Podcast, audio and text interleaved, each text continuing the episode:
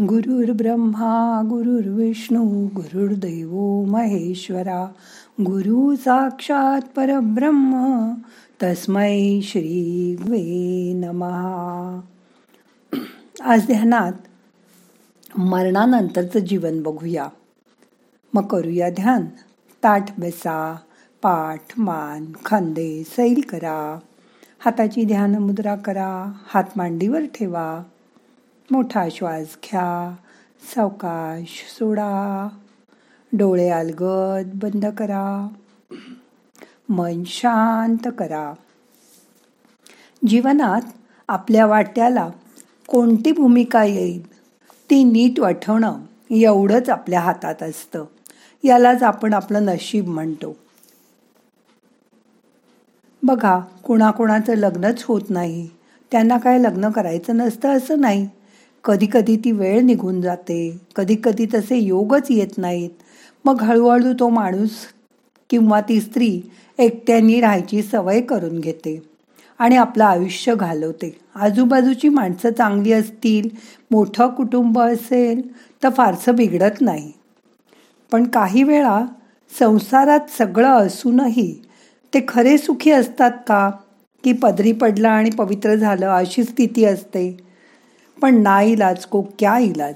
आपल्या वाट्याला आलेलं आयुष्य. आपल्याला काढावंच लागतं मुकाट्यानी. कोणी निर्धन गरीब कोणी धनवान कोणी भरपूर जमीन जुमला इस्टेट असून त्याला कोणी वारसच नाही. म्हणून दुःखी होणारे लोक असतातच ना. या सर्वांकडे बघून असं वाटतं की याचा कुठेतरी मागे पुढे संबंध असावा. आपल्याला आपल्या आईवडिलांचे आशीर्वाद तर असतातच. पण आपल्या पूर्वजांचा सुद्धा आपल्याला असण्यामध्ये खूप मोठा सहभाग आहे.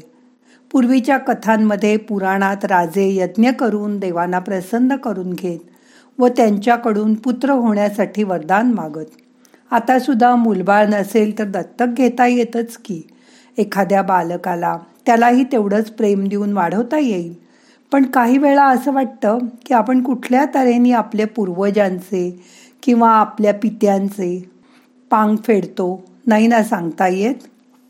आपण करतो का आपली भूमिका नीटपणे? आपण पारतो का आपलं कर्तव्य पार श्रीरामाप्रमाणे? राम वनवास भोगून आल्यावर सुद्धा प्रथम कैकई मातेला नमन करतो. त्याच्या मनात कुठलाही आकस नाही. भरताला तर मनापासून तो राज्य कर असं सांगतो. त्याच्या मनात असा विचारसुद्धा येत नाही. की मला राजा मी होणार होतो पण मला न राज्य मिळता भरताला राज्य मिळालं. धन्य ते बंधुप्रेम आत्ताच्या जीवनात आपण आपल्या पूर्वजांची आठवण केली पाहिजे. त्यासाठी त्यांच्या तिथीच्या दिवशी किंवा माहीत नसेल तर सर्वपित्री अमावस्येला त्यांची आठवण करा. हे आपलं कर्तव्य आहे. न जाणो कुणी पूर्वज अंधारात खितपत पडले असतील तर त्यांना प्रकाश दाखवा त्यांचा उद्धार करा. अशी देवाजवळ रोज पंधरा दिवस प्रार्थना करायला हवी. आपण लहानपणापासून कोणी गेलं की मुलांना ते आता देवाघरी गेले ते आता येणार नाहीत परत असं सांगतो. मग त्यांनी आपल्याला त्यांच्या वंशाचं नाव दिलं ओळख दिली हे आयुष्य दिलं. त्या पूर्वजांची आठवण करणं हे आपलं कर्तव्यच आहे. आपल्या घरात अपमृत्यू दुर्मरण किंवा अपघात होऊ नये म्हणून सश्रद्ध होऊन तसा हा महालय आरंभ पितृपक्षाने होतो.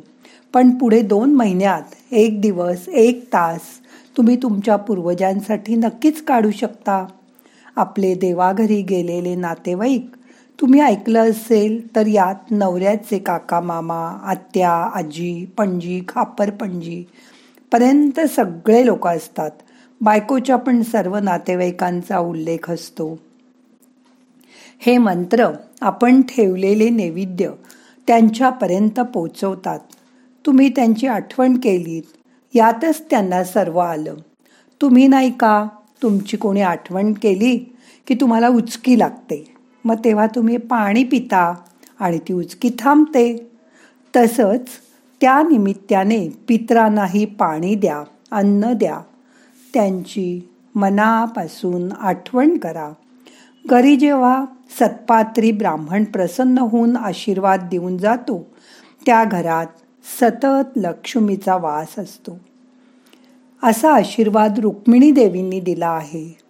याबरोबरच तुमची आई सवाष्ण गेली असेल तर वडील हयात असेपर्यंत अविधवा नवमीला सवाष्ण जेवायला घालायची असते. तिची साडी चोळीनी ओटी भरायची असते. म्हणजे आपल्याच आईचे आशीर्वाद आपल्याला मिळतात. या सर्वांमुळे अदृश्य शक्ती अशी शक्ती जिच्यात देवतांना आपल्यासाठी बोलावून आणण्याचं सामर्थ्य आहे. पण त्यांना ही ऊर्जा मिळावी लागते. सद्गती मिळाली तरच पित्र आपल्यासाठी काहीतरी करू शकतात. म्हणून देवाला प्रेमाने अर्पण केलेल्या गोष्टी या पितृलोकांच्या मार्फत त्यांच्याकडूनच देवांना पोचतात व देवांचे आपल्याला आशीर्वाद पित्रांकडून मिळतात. थोडक्यात आपल्याला मिळालेलं धन धान्य संपत्ती इत्यादीची किल्लीच ह्या पित्रांकडे आहे. असं समजा. आपले आई वडील जिवंत असताना त्यांची सेवा करणं जितकं महत्त्वाचं आहे.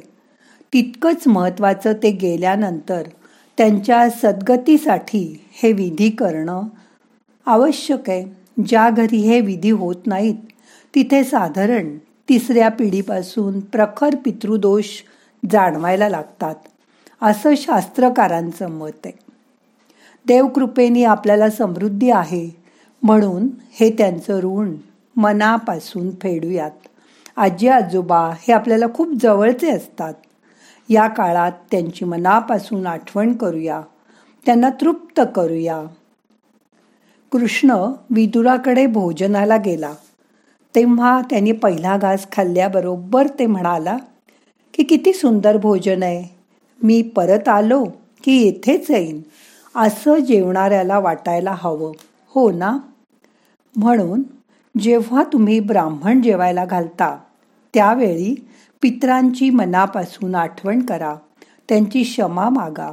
त्यांचं प्रेम आशीर्वाद पुढील पिढीवर राहू दे अशी इच्छा व्यक्त करा.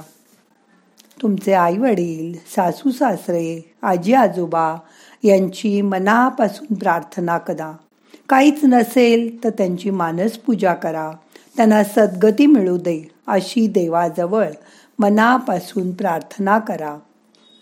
आता दोन मिनटं शांत बसा. आपल्या गेलेल्या घरातल्या माणसांची मनापासून आठवण करा. त्यांना मनाने आठवून नमस्कार करा. त्यांना चांगली गती मिळू दे. अशी देवाकडे प्रार्थना करा. मोठा श्वास घ्या. यथावकाश धरून ठेवा.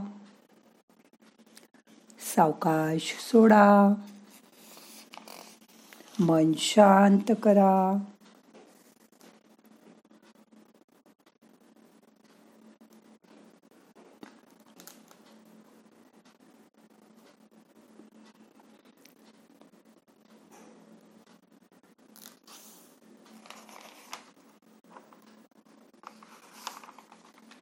आपण ज्या पिढीत जन्माला आलोय त्या आपल्या पिढ्यानपिढ्या यासाठी कारण असतात. म्हणून पितृपनरवड्यात आपण आपल्या पूर्वजांची आठवण केली पाहिजे. आज दोन मिनटं शांत बसून त्यांची आठवण करा.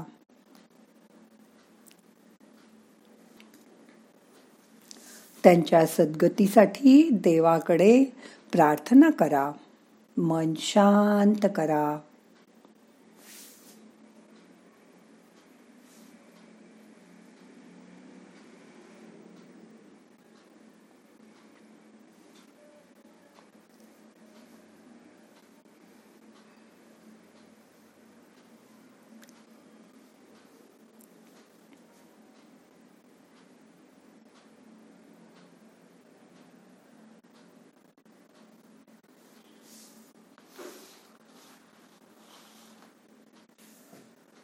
आता आपल्याला आजचं ध्यान संपवायचं आहे प्रार्थना म्हणूया.